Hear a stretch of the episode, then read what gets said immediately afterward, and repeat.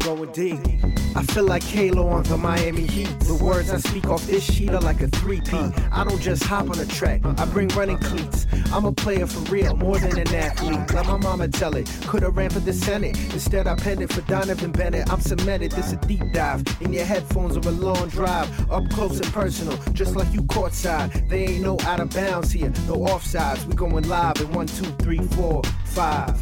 You are now tuned in to Going Deep with Donnovan Bennett. That's right, it is the Going Deep podcast, and it is no longer Super Wildcard Weekend. It is the divisional round in the NFL where teams are trying to continue their journey to the Super Bowl in Las Vegas. And what an elite eight we have. Some elite quarterbacks, no doubt. And I love the quarterback storylines we got. We got two first year starters coming off of literally perfect games, perfect passer ratings in their first games. We have two former number one overall picks who are actually playing each other, but playing for different teams that picked them number one and rehabbing their careers in different cities. We've got two MVP caliber players in Lamar Jackson and Josh Allen, all world elite talents, but haven't been able to get over the hump and forget about winning a Super Bowl, haven't been able to get to one, and now they are one and two seeds in the AFC. You've got Mr. Irrelevant, Brock Purdy, and if he has a healthy ligament in his elbow, maybe he takes that stacked Niners team to the Super Bowl. And then, of course, you've got the guy who's not really playing against his competition right now. He's playing against history. That's Patrick Mahomes because he is the baby goat for me. He is chasing Brady. He's not chasing the other quarterbacks he's playing with. He has the conch. He is in his own tier, so much so that this is wild. In terms of stats, Patrick Mahomes already has more playoff victories than Aaron Rodgers. Aaron Rodgers, who, if he called up Pat McAfee today and said he's retiring, he would be a first ballot Hall of Famer. Patrick Mahomes has more playoff victories than him already. He's quickly climbing uh, the ranks in terms of playoff performances, playoff wins. No matter the metric, he's there. He won his 12th career playoff start, you know, last week. Time Tom Brady for the most in his first seven seasons. Hey, guess what? He's been a starter for only six seasons. This guy is 28 years old and already has eighth most playoff wins by a quarterback in league history. If he's able to continue to win and climb the ladder, for example, a win this week against the Buffalo Bills, he would then tie Brett Favre and Big Ben Roethlisberger for sixth. But those Buffalo Bills stand in the way. And I, the other narrative I love right now is because it's not just franchises or QBs that are in the postseason. It's cities, it's fan bases, and two fan bases and cities that really, really are desperate for some success are the Detroit Lions and the Buffalo Bills. Very different ways, but hardworking, tough fan bases and cities who have football teams that reflect them. Will they reflect them and meet up in the Super Bowl or at least advance and are able to play one more week? That's what I'm here to find out. That's what we're going to go deep on. So we're going to talk to two hardworking journalists in those very markets. First up, why don't we talk about the Lions? So many people in the Windsor, Chatham area love them some Detroit Lions. And no matter where you live in Canada, how do you not love the lovable Lions and Dan Campbell?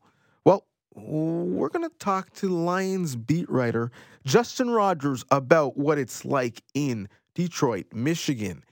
And could the Lions get on a run that has the whole world talking about it? Detroit football talk. I'm going deep.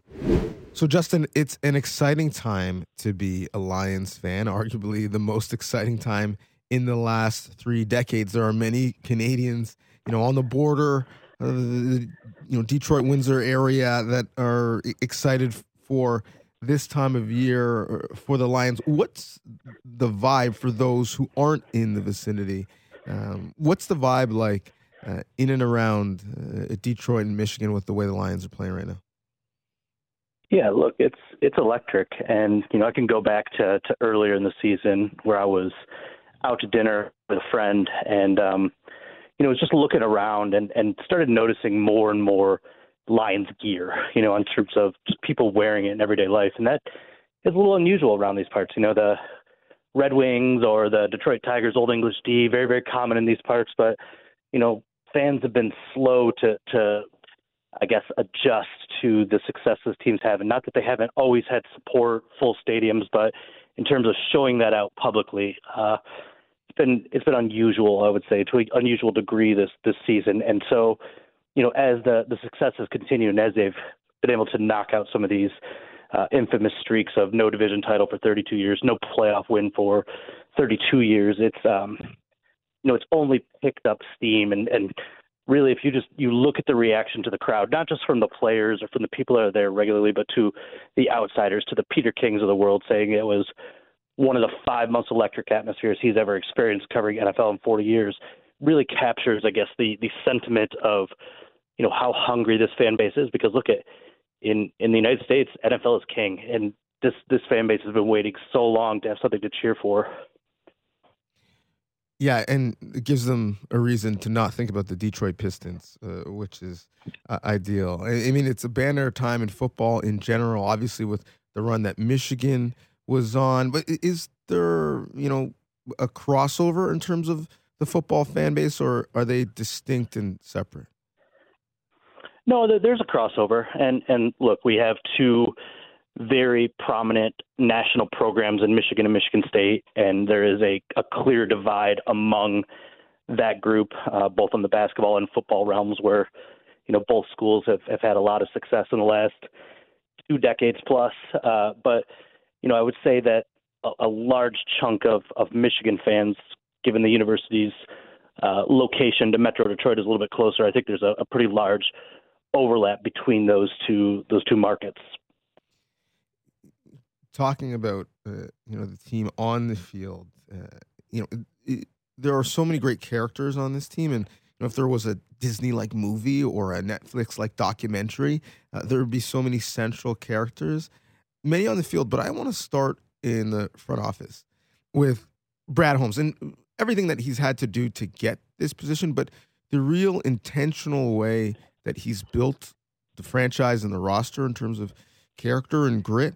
Um, you know, what sticks out to you about his ascension and what that's meant for the football team and the reflection of it um, relative to the city that it's in? Yeah, look, the hire was was smart because the best way to orchestrate a rebuild and to sustain long-term success in the NFL is to do so through the draft. I think we've seen it time and time again. Yeah, you can plug holes and, and find short term success through, you know, a spending spree in free agency. But if you really want sustainable success for decades to, to follow the the Patriots or the Steelers or the Packers, those those organizations seem to find a way year after year after year to get there or their lulls are, are very short.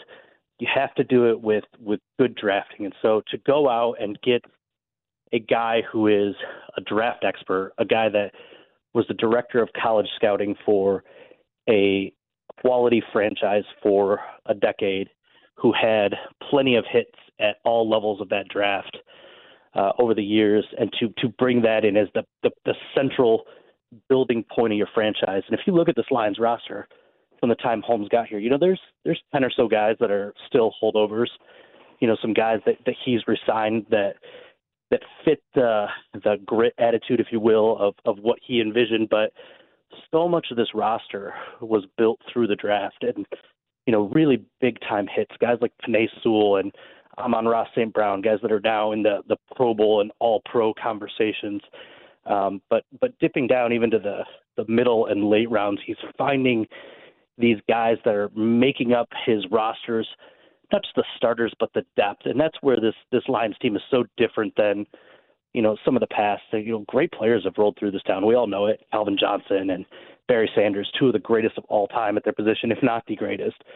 But it's the the lack of one through player 53 depth that the Lions have lacked, and this roster exhibits that better than any, and it's it's really a credit to, to Brad Holmes and, and his staff with what they've done uh, through the draft, and you know now moving into this third season, they've they've moved into that free agency realm of, of selectively plucking pieces with the dollars they have to to fill those remaining holes, guys like David Montgomery and Cam Sutton to to really round out this roster with the veteran voices they need. Well, another veteran that they brought in, young veteran, I suppose, uh, would be Jared Goff in terms of acquiring him, you know, in exchange for you know, Matt Stafford. He would be another central figure of, of, of that story. And now he was a former first overall pick going up against another first overall pick, you know, who's rehabbing his career. How much of what Goff has done can solidify him having, you know, a long future uh, in Detroit? Has has he done enough at this point? Dan Campbell says, you know, uh, post game how he feels about him to the team in the locker room, but do you see him being the starter here for a while?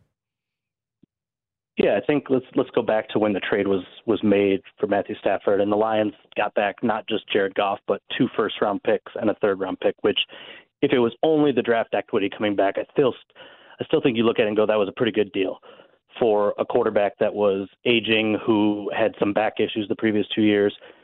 You get Jared Goff on top of it, and you think, okay, well, you know the Rams needed to trade him, and you know there needed to be some kind of salary equability in this this deal to to make it work. And so uh, your initial thought is, well, maybe maybe it's just a straight a salary move. Maybe Goff is a a bridge to their whoever the real heir apparent is to Matthew Stafford when they get to that side of the rebuild.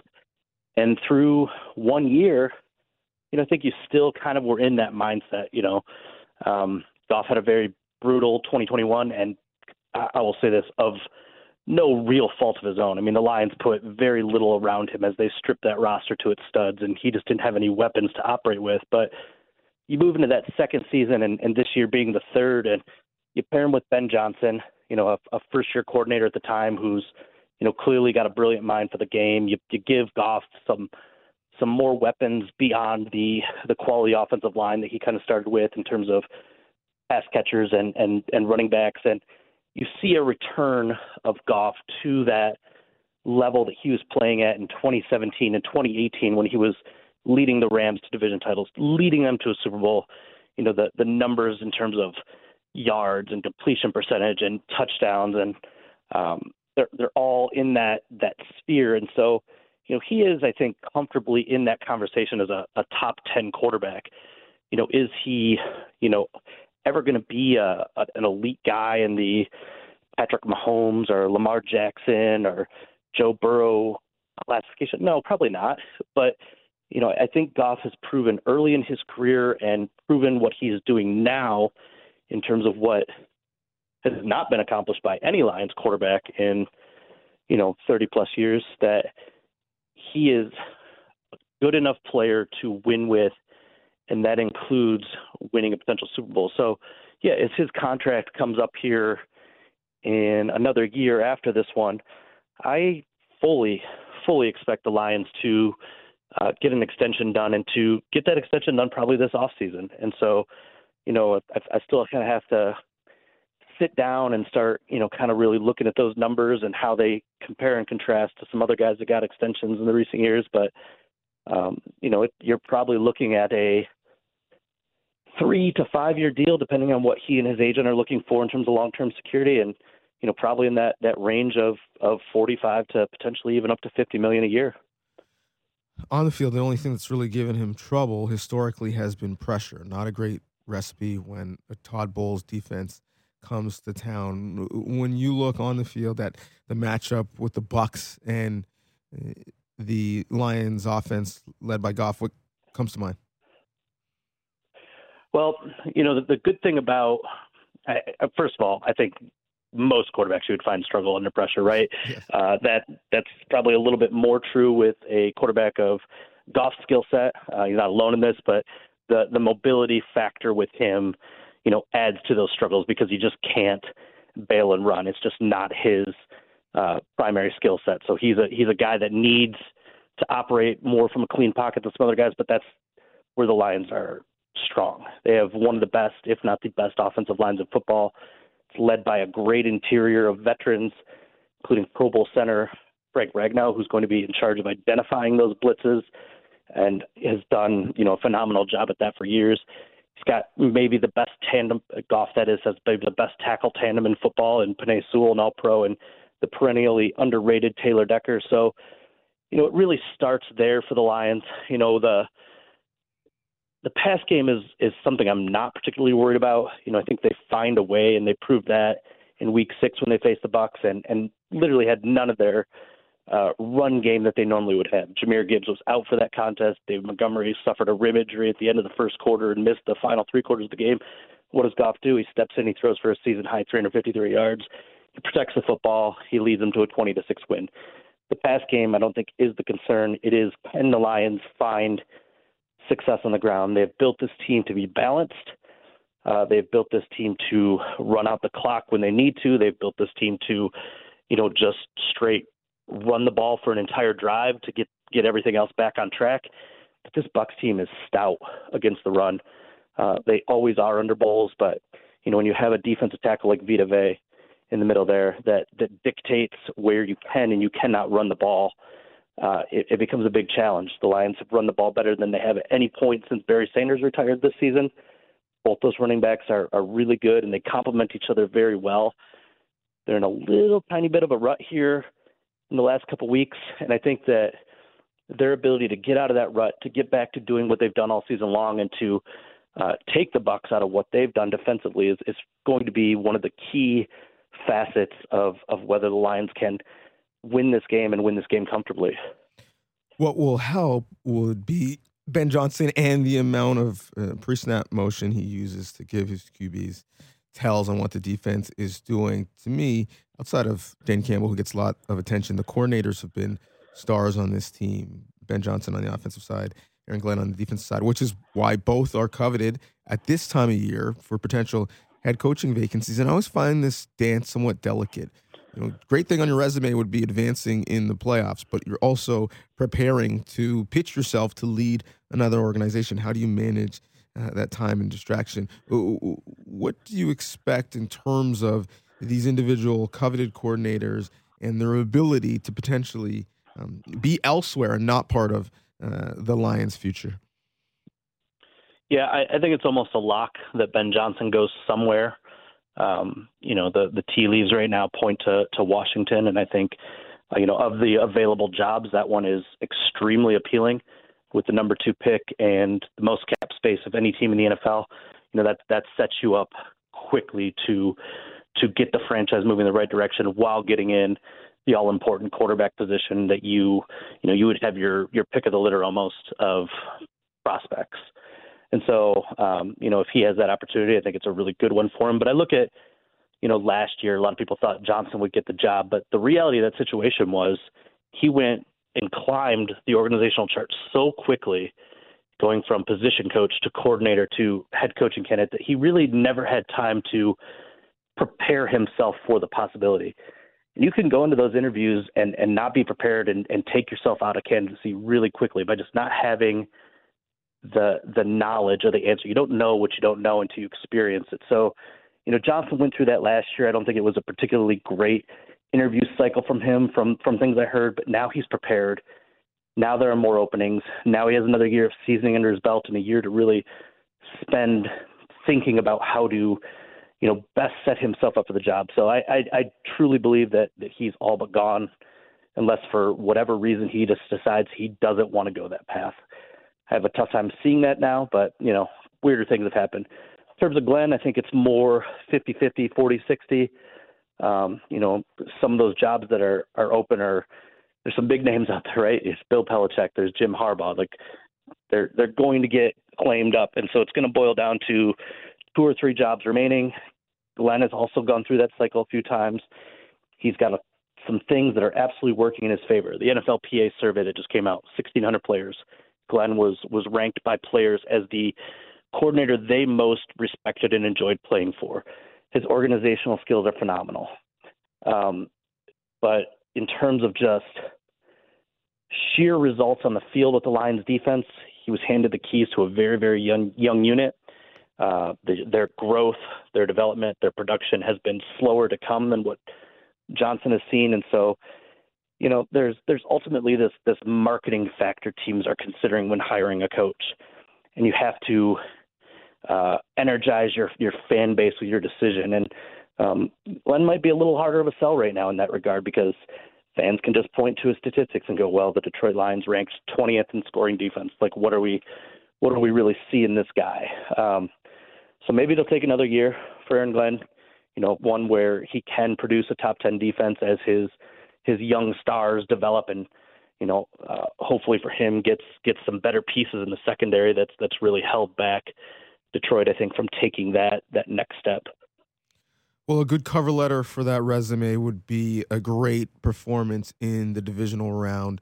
Uh, Lions fans aren't looking to the future; they're looking at the game uh, this weekend. We know uh, that you'll be covering it, and uh, the weather in Detroit is similar to the weather in most of Canada. So, uh, selfishly for you, I'm hoping that uh, you can get to Las Vegas in a couple weeks and enjoy a, a good run. But thank you so much for taking the time. Oh, of course, thanks for having me. Thank you so much to Justin Rogers, Lions beat reporter for the Detroit News. You can follow him on Twitter at Justin underscore Rogers is the handle. Let's reset, take a break, and reconvene with the conversation for the lovable loser that maybe has enough strength to punch their ticket back to the Super Bowl in the AFC after we had that conversation about that team in the NFC. Obviously, in the AFC, that would be the Buffalo Bills, one of Canada's favorite teams. They could be world champs. We're going to talk Bills after the break. My name is Lucille Bryan. I'm Clifton Bryan. My grandson has a show. And I'm so happy that you're listening to Going Deep with Donnovan Bennett. I'm so glad that he had a show. Thank you. So, like in many areas in Canada right now, in Buffalo, there is a lot of snow and it is very cold, but that is not going to stop the football game that is going down on Sunday. Unlike last week, looks like this game won't be postponed because of that cold and snow. Someone who's covered all of the ups and downs, whether it's weather or the actual play on the field of the Buffalo Bills, is Nate Geary host for WGR 550 in Buffalo, is giving you your pregame, halftime, and postgame show news. And there's been some news coming out of Buffalo surrounding this team all year, all week, frankly, in terms of who is and isn't healthy. We're going to go into the health of the roster and the health of their ability to keep this thing moving to another Super Bowl appearance for the Buffalo Bills. Let's go deep on Bills Mafia with Nate Geary. So, Nate, besides the constant updates of lakefront snow effect and everyone becoming an at home meteorologist, what is the vibe, the emotion, the feeling in Western New York, in Buffalo about uh, the stakes of this upcoming game and the opportunity to, to finally host the Chiefs? Yeah, well, listen, as a as a big golfer here in Western New York, I'm basically a part-time meteorologist, so I've I've had this uh, this weather system on lock. But um, yeah, let me tell you, I mean, the I, I was just saying to the producer, like the vibe uh, in the city is like everyone's very excited, right? Um, but I also think there's this just general level of nervousness and um, and concern because you know Sunday 6:30 rolls around, there's no going back, right? Um, it's go time, and um, it's been a long 10 days here in Western New York. The weather and you know trips getting canceled, and school and work and working from home, and all of your you know kind of normal routines have been um, have been all jumbled. And it's kind of been that way really since the start of the year. And I think here in Buffalo, um, you, you, sort of expect that in the wintertime, but uh, you know, everything that sort of happened last week with the lead up to that Steelers game, the postponement, moving it to Monday night, and then the Bills going out there and handling business and kind of looking like the team we we've I mean think been thinking they could be all year was I think a, a nice way to start the playoff run. But yeah, I mean, listen, uh, getting Patrick Mahomes here, getting the Chiefs here. Um, I said this on Chiefs radio the other day. Is I think the ironic part about this is had Kadarius Toney not, Toney not been offsides, now Josh Allen would have had a minute 40 or whatever to go down and, and t- retake the lead. But um, if Kadarius Toney stays on sides and doesn't line up wrong, it's very possible that the Chiefs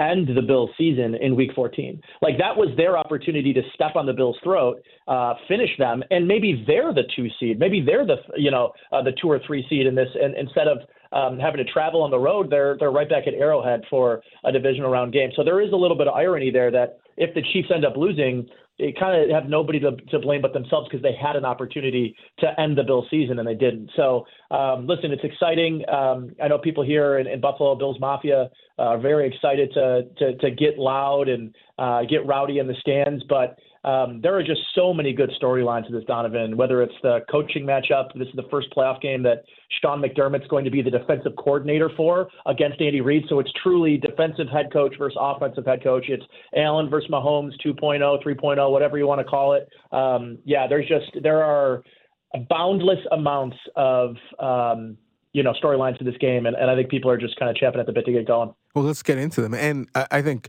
Chiefs fans and Chiefs teammates could blame Kadarius Toney if they were looking for someone uh, to blame in terms of um, how things happen. Although I would say that Josh Allen still would have time and the ball, so who, who knows how that game would have ended. But it, I think this game will end up potentially with who has the ball last. And I think when we saw them play in that epic game in the playoffs a couple years ago, um, you know, uh, uh, some seconds that Bills fans don't want to relive at the end, that's because of the offenses. I think this time, quite frankly, it could be because of the defenses. You mentioned that matchup between McDermott and Andy Reid, two people who know each other quite well you know, from a personal and professional aspect and have history. What do you expect uh, in terms of what we might see, you know, schematically as they're uh, battling each other? Yeah, the Bills about 20 minutes ago, Sean McDermott uh, went on our station, WGR 550 in Buffalo, uh, and had four guys listed as out. Gabriel Davis on the offensive side, uh, Christian Benford, one of the Bills' starting corners, also out. Taylor Rapp, um, kind of their dime player, also will be out in this game. But what he didn't do was come out and say, you know, uh, Rasul Douglas or Terrell Bernard or Taron Johnson, who frankly I think are two hugely important chess pieces for what Sean McDermott wants to be able to do um, against this Chiefs offense. So if those guys can play, that's a huge thing. Frankly, Taron Johnson is, I think, the most important player on the Bills defense. I think he's the best. He's an All Pro this year. He's the best slot corner in football. Um, he acts as a third linebacker and acts as one of the best slot cover corners in the league. He's very versatile. So having him will will be a huge chess piece to the advantage of the Bills. So, um, yeah, I think that this is a Chiefs offense that is averaging a full touchdown less per game this season than last year, a full seven points down uh, per game, just over 21 points a game, down from 28 last year. Um, this is a Chiefs offense that has struggled all season. Um, the Bills have been in and out of struggles offensively, right? They fired their offensive coordinator after Monday night uh, at home against Denver, and you know they've turned into one of the more run-heavy teams. I think the most interesting part about this uh, this matchup and where these teams are offensively. Both teams obviously 11 and six on them, but like both of these teams their identify their identity has almost been more run first.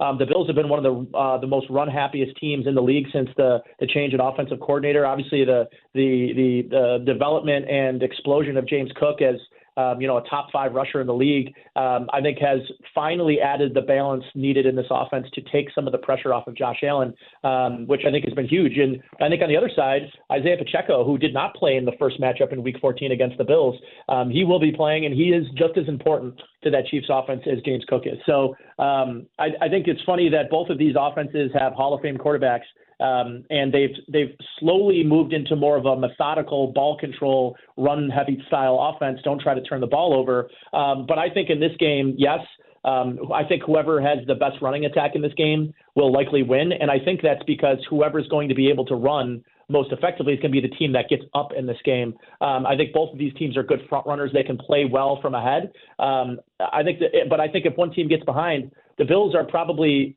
in the best position and the most familiar position from playing from behind and being able to win um, down a score or two. So, um, yeah, there's there's there's a lot that you can sort of dive into in terms of scheme, but I think at the end of the day, it's going to be you know can the Bills slow down the the run game of of the Chiefs? Can they hem Patrick Mahomes inside the pocket, not let him extend plays outside the pocket because that's really where he hurts you. The same can be said about Josh Allen. And um, you know, can the Bills get to Patrick Mahomes? They got to him five times in their first matchup in Week 14. Um, these are the number two and the number five uh, in sacks this year. The Chiefs are number two in the NFL in sacks this year. The Bills are number five. So uh, both teams can get after the quarterback, and I expect it to be a, a, a sort of a big turning point in this game for sure.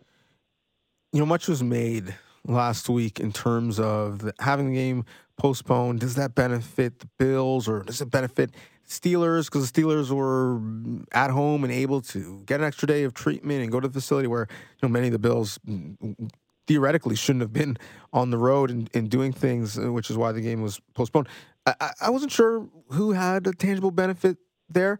I was sure that it was advantage Chiefs once they advanced because yeah. you, you got built in 48 extra hours, give or take, of rest and potential preparation. The biggest question, you know, since the first third of the season until now for the Bills was just an inventory of who is going to be available to play, both you know from starters and, and backups.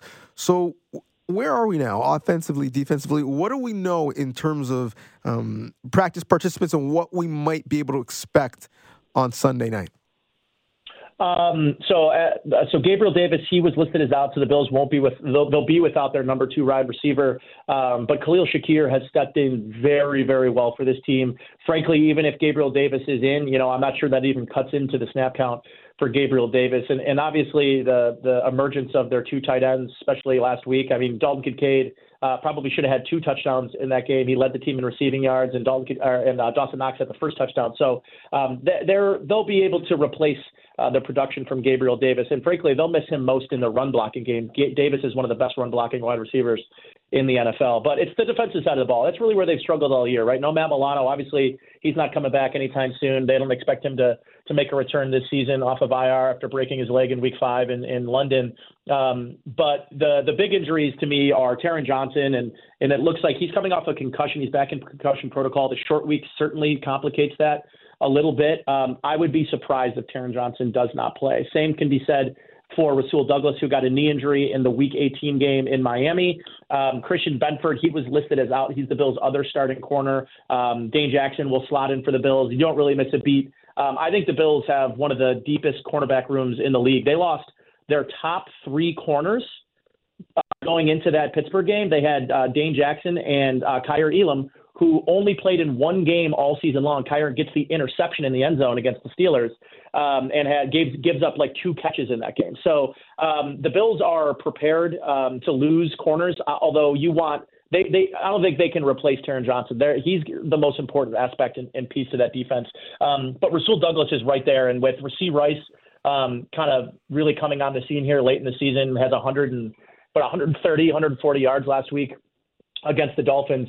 I think it'd be really important to have Douglas back and healthy. I think Douglas could have played last week, but I think they wanted to give him that extra week of rest, and, and I think that'll uh, be big for them. So I think they're going to be, you know, I, I think Terrel Bernard's going to play, but I, I think he's going to be a little banged up, um, maybe a little slow. He's got a he's got a squeaky wheel, but I think all in all, the Bills will be fairly healthy. Here's the most important part. They're most healthy on the back end at safety. Both veteran safeties, Poyer and Hyde, are, are healthy, available, playing well but they are as healthy as they've been all year on the defensive line. Daquan Jones back from IR. Uh, he was also lost in that uh, that Week Five game in London. Um, you know, Gregory Rousseau is back to 100% after kind of dealing with an ankle injury all year, and um, they've got you know Linval Joseph in the middle, and uh, and Ed Oliver's healthy, and Greg Rousseau is healthy, and Floyd's healthy, and Epenesa is healthy. So their depth and uh, the top of the lineup at, defensive line is is is 100%, and I think that'll be a huge thing, uh, a huge recipe for stopping this Chiefs offense for sure. You know, it's pretty easy to just make the comparison. Oh, this is the Brady Manning of our era, which yeah. I mean, like there's also Lamar Jackson and Joe Burrow and now CJ Stroud. Like I don't know if it's that clean, but they have a personal relationship and they've had some epic battles. In terms of Josh Allen and his legacy and, and maybe even just mainstream notoriety, how big of a matchup is him? Is this for him in that ilk? You know, I, I've heard the word legacy get thrown around this week, and I don't totally disagree. I think this is a this is a. I, I just don't agree that Josh Allen is the player with the most pressure on this week uh, to to win. Um, mostly because you know Lamar Jackson has one playoff win in his career. They are the number one seed. If they lose to Houston at home, um, I, I think I think Lamar Jackson's under more pressure right now to win um, than than Josh Allen is. But here's what I'll say: Josh Allen's 27 years old. He's not going to be playing at this level, especially as a runner, forever. Um, I think that the pressure for him is that he has played pretty incredible football in the playoffs. Um, if he goes out there, throws for 300 yards, has three touchdowns, and adds 70 on the ground and another touchdown, and the Bills lose, um, I don't understand why that would be looked as looked at as it's Josh Allen not able to get over the hump and not this Bills team. And I think fair or unfair uh, in professional sports, specifically football, there is no position in sports that takes more heat um, when it's unearned and sometimes gets the most praise even when it's unearned than the quarterback position. It just is that one position in all of sports that's always on the spotlight. And Josh Allen, because they have not gotten to a Super Bowl, because they have not won an AFC championship game, and they seem to kind of hit their head every time they play the Chiefs in the playoffs, and obviously last year, the Bengals.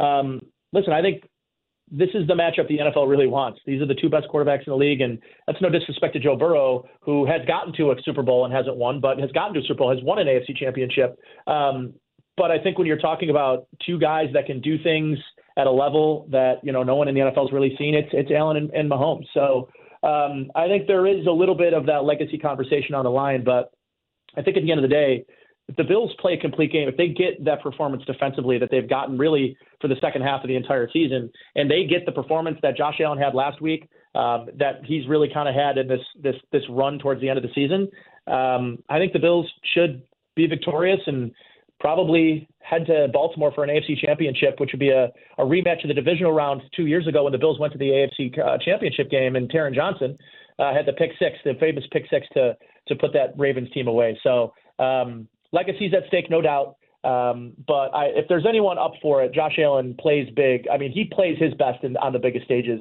um, and that's always what I've really appreciated about Allen. You know, I think Allen will have other opportunities, so I don't know necessarily. To your point, if he's under nearly as much pressure as Lamar Jackson should be, uh, given the things they've changed in Baltimore to to give him a better fighting chance in the postseason, I, I do know though, if things don't go well, there may be some pressure on Sean McDermott. But I think, quite frankly, some interesting questions for Brandon Beane, given the age of the roster and some of the mm. cap questions uh, that they may have moving forward.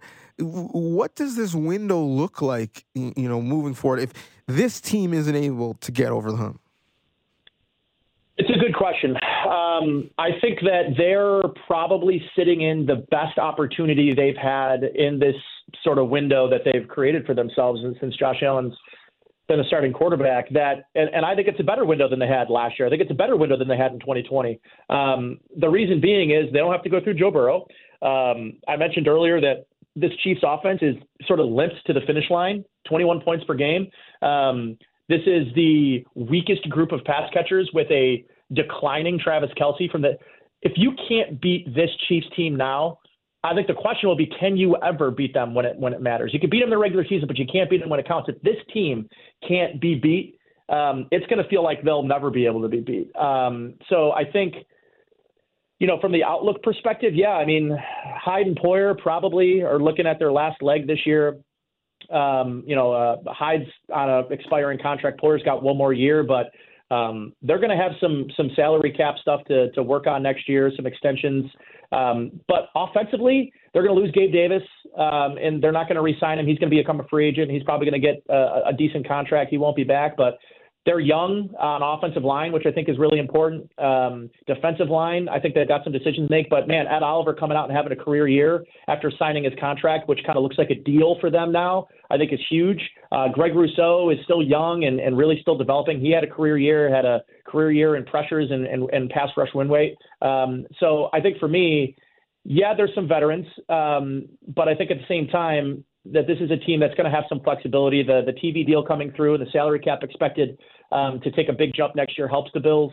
Um, and they're always going to have the the levers, the the parachutes in Josh Allen's contract um, to restructure and, and, move some money around. So um, I think Brandon Beane has done a great job adding guys. I think their their previous draft class has been fantastic. I mean, Christian Benford's their starting corner. He was a six round pick last year. Um, you know, I, they they're really liking uh, uh, Terrel Bernard had a I, I think had a all pro caliber season. Uh, you know, three four and a half sacks, four interceptions, uh, led the team in tackles. Uh, fumble recoveries, forced fumbles, the whole thing. He's in the second year of his contract. He was a third round pick. Um, Dalton Kincaid is really turning into a, a legitimate weapon, has the rookie record for uh, catches by a tight end in, in Bill's history. So they've got a really nice mix of veteran uh, veteran pieces and young pieces. They just need to continue drafting and developing the way they have the last two years, and, and I think they'll be in a great position moving forward. But there's no doubt to me, Donnovan, that this year, this game, these next two games, this is their best opportunity to get to a Super Bowl, and it may never be easier than it is this year. That's why I think it's so important to take advantage. The other aspect that I mentioned, uh, McDermott, and it's funny how quickly things can change. You know what was swirling about him, uh, and you know, some unfortunate uh, anecdotal stories uh, that he used in his past around the last time that Kansas City faced Buffalo, and you, you, get that win at the end. And now the team obviously has been on a run since, and you know he's called great defense since. He's in a much different position, you know, publicly. But do you think at all his tenure there is is somewhat in question based off of you know the playoff results this year? I think there is some pressure. There's no doubt, um, but I also think that it's not the end all be all. I think you saw the coaching job that he's done after that story came out. He's really the team is galvanized. The team has rallied around him, and I think that's been a really big. It's been a big marker for them. Um, so I think for me, I don't think it's a you know win or out situation this year, but um, and they just signed an extension too, and I think that's something to keep in mind throughout this whole process. Is you know, had he not signed that extension, I might wonder if this is it. Um, but I think for me right now, he's still. It would have to go really wrong for him, and I don't really even see a scenario where if they don't win this year, he's out. Um, I, I think he's one of the steadiest coaches in the league, and he's been. And um, you know, I, I don't think there's a winner winner you're out kind of mandate right now, but it, certainly it feels like the window is closing ever so slightly. But with Josh Allen, guys, you know, like they'll, they'll be this window will never fully firmly shut with Josh Allen at quarterback. You know, it, it also seems very long ago, but it was only the offseason where McDermott and Josh Allen were giving like somewhat awkward updates about the state of the relationship with Stefon Diggs. And it just seemed to not make any sense from the outside looking in. I'm curious in terms of your perspective, what it was like covering it at the time. But really, when you look at um, this offense under Joe Brady, Diggs hasn't been the same factor, you know, consistently uh, as he has been in the past. His utilization, I'm sure he'll see a lot of uh, Sneed, you know, on Sunday. His utilization, you know, for this offense to get to where they want to go. What what do you see from him being a focal point on Sunday? Yeah, he needs to be more involved down the field. They really haven't been able to connect on the big play. I think a lot of the conversation would be a moot point if they hit two or three of the ones where he's literally running wide open and Josh Allen slightly overthrows him. Like I think a lot of the conversation sort of goes away. I I know a lot of the offseason stuff and uh, listen, him and Josh Allen are very close. He he is a he is one of the best competitors that I've ever really seen to play the game. He is deeply competitive. He cares about winning. All he wants to do is win. Um, and as long as they're winning, eh, he really, I, I believe it when he says he doesn't care what his stat line looks like if the Bills are winning. And they've been winning. Um, even though his stats have not been what they were the first half of the season. But this team runs through him. Um, defenses play this Bills offense based on where Stefon Diggs is lined up and, and how he's being utilized in the game. So um, his role moving forward is is is crucial. It's integral to them getting to and winning a Super Bowl. But I think the thing with Joe Brady that he's brought in is a a better running attack, but b um, you're seeing guys like Khalil Shakir, you're seeing guys like Dalton Kincaid and Dawson Knox, and um, and some ancillary weapons step up. And, and I think that's been the most important part from sustainability perspective for this team moving forward is they need other guys to step up, and they're finally getting that.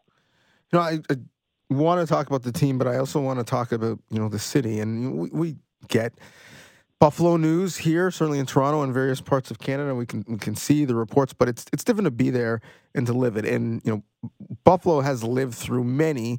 Uh, you know, catastrophic scenarios in, in, over the last couple years. It seems. What is the town like in terms of getting back to some level of normalcy, knowing what the weather events are going to be for the upcoming days? How are things operating in and around uh, what will be a, a big football game on Sunday? Yeah, I think it's uh, listen. I, I, it's not quite normal yet. I know a lot of people are still working from home. It's still snowing somehow. Um, but listen, when when Sunday that that, that 6 a.m. alarm goes off on Sunday, uh, and you crack your first beer here in Western New York, everything else kind of goes out the window. Um, you know, I think this the city's really excited about hosting this game, getting Patrick Mahomes his first road playoff game in his career here in Buffalo. Um, it's it's for me, that's the most important thing for this team is just the getting getting on and getting this game going. Um, I think that'll be everything. Sort of goes to the side once the game kicks off. Yeah, well, we're hoping that first beer is a Canadian beer, a nice Labatt or a Molson or something. You know, the other debate that's uh, somewhat been had, or at least conversation, is well, I mean, should you have an outdoor stadium in this vicinity? Where exactly in the town and the city should the stadium be? I mean, that is somewhat of a moot point because there's a stadium on the way. Um, but you know, locally has minds changed, has conversation changed, has lobbying happened in terms of you know what that looks like and the excitement for a potential new building in the future. Yeah, listen, um, a dome wouldn't have, you know, stopped that game from being postponed, you know, because it's it's really more so about the conditions of the roads leading into it, the travel ban that was in place, uh, getting the Steelers in safely, you know, like all those things were really um, more of the reason the game was canceled, not the field conditions. The field conditions were ended up being fine, you know, but um, at the end of the day, um, I think what ends up happening to me, the stadium they're going to build is going to be covering the stands, which I think is the most important part. But it's Buffalo. It's always, it was always going to be an outdoor stadium um, in Orchard Park, not not downtown. And I think because of that, the open air makes sense to me. Um, would I have loved a dome? Sure. Um, but I think it's uh, this, this city loves the the kind of elements that we get to play in every once in a while. And um, the last couple of years, we've just gotten pounded with pretty rare weather events uh, that's dropped, you know, feet of snow within uh, a day or two. So um, that's not really, I think, goes into the plans. But a dome would not have stopped the game from being postponed, and I think that's the maybe the most important point to make about it. But yeah, no, I, I think a lot of people here love the open air stadium. I just hope in the plans uh, is a very heated, warm press box for you uh, moving forward with some nice press box treats. Yes lastly, before I let you go, really, if I'm being honest, the one thing I do want to talk to you about, like this is this is the penance that I pay, you know, talking about the actual football game, which I love, um, to talk to you about this. Nate, you just recently watched the Connor's wedding episode of Succession. Where have you been? I did. Where where have you been, Nate? Like how how are you this late to it? How did you not know what happened? Because like there were literal news articles about what happened, which evidently, if you haven't watched it, maybe others haven't. So I'm not going to ruin what happened. Although I feel like the entire world knows. But how how did you stay in a cocoon and not know what happened or how it happened this late? And how did you experience what I think for me it was one of the, if not best episodes of TV in our lifetime? Yeah, ignorance uh, in this case is a strong. It's a strong food for me. So uh, I was able to stay away from it. But I was I, so it's funny. I tried getting the Succession multiple times. Started it, didn't. It just did not hit for me. Um, so I finally, I think I was sick, maybe a couple weeks ago, I started watching it. I got HBO Max and I started watching it, and then I just got hooked. And I watched the entire season in like a day, um, the first season, and then I'm I'm I'm almost um, to the completion of the of the series. Um, yeah, I was just luckily I was able to stay away from spoilers, you know. But it's the show is called Succession, so I did figure at some point somewhere a patriarch would would potentially pass away and, and have to pass on the the family business to somebody else. But um, it's the reason I like the show is there really is no um, rootable figure. They're all kind of terrible humans and villains. Um, and I, I actually have, have, liked that about the show. It's like every show is about which person's going to backstab their family and their kin the best. So, um, yeah, I'm excited about the the final season as it closes up here. But um, yeah, it's uh, it's it's become one of my favorite shows, and I, I go on these things, Donnovan, where I like fall into fall in love with shows and I binge them. Um, so I'm, I, I did that with with my uh, my other favorite show that's on Showtime is Billions, and then I moved from Billions into Succession, and um, yeah, it's been because here's the thing, I don't like waiting week between uh, weeks weeks between episodes.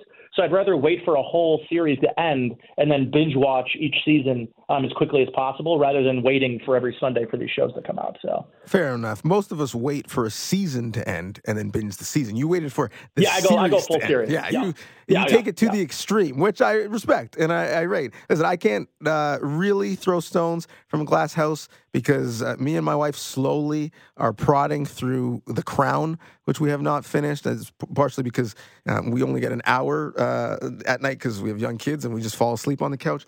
But uh, I can't wait for you to finish Succession. Uh, I actually know how The Crown finishes. We all do. But I can't wait for you to f- finish Succession. When you do get there, we should have a further talk on how it ends because I, I would love your take on that. Um, but uh, enjoy the binging if you have time. Suspect if the Bills make a extended playoff push and you're heading to Las Vegas, you might not have much disposable time. But we really appreciate either way you taking the time for us today. My pleasure, man. Anytime for you guys. So that was Nate Geary at Nate Geary Sports is his handle on X. And don't be a jerk and tweet him and tell him how succession ends. Like that is something you should not do. What you should do is go and tell him the show that he should watch and binge watch after Succession. And while you're at it, tell me and tell show as well because we are consumers of content also. We love great, great prestige TV. And when it comes to film, when it comes to television show, no one knows that space better than you. What did you make of the fact that Nate still hasn't finished Succession? Like awards have been handed out already, and he is still you know, figure out what's going to happen with, you know, Matsson and the Gojo deal. Yeah, I was I was genuinely surprised. I, am more impressed that he managed to avoid spoilers Impossible. because no, I have no idea how he did that. That's what I mean. Like Succession is probably one of the few like monoculture TV shows that we've gotten in the last like couple of years or whatever. And gosh, like it was everywhere. Well, like, should, it, should I should I say what happened? Yeah, people. No, yeah, it's it's not a spoiler anymore. Okay. It well, I mean, evidently it is because if I said it while our last guest was still on the air, I would ruin the rest of the season for him. But I think I think it's like a a week is like the moratorium on spoilers for TV episodes. Well, there were newspapers that did not wait a week. No, it's that true. reported that, and I'm going to say it. And if you haven't watched, then thank you for listening. We'll talk to you next week. Please like, favorite, share, subscribe, all that stuff, and hurry up and watch in three, two, one. There are newspapers that reported that Logan Roy died. I, I hope you stopped listening if you didn't know that. I apologize. But they had like obituaries for him. They had obituaries, which again, saying it back sounds ridiculous. Um, but yeah, I mean, listen, uh, it is a occupational hazard to not watch a show with the rest of the world. I fully accept that risk. I have uh, a wife with a limited attention span, if a show doesn't catch her in the first couple episodes, she has no problem quitting. I'm not like that. I power through. Well, you have I, to see it through. I have to see it through. Okay. I have to finish it.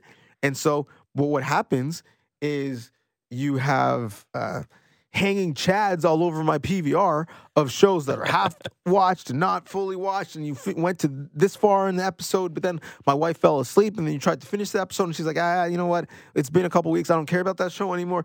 And so I am doing literal PVR maintenance all the time. Can I get to the end of this series? Okay, well, now it's not on the PVR anymore.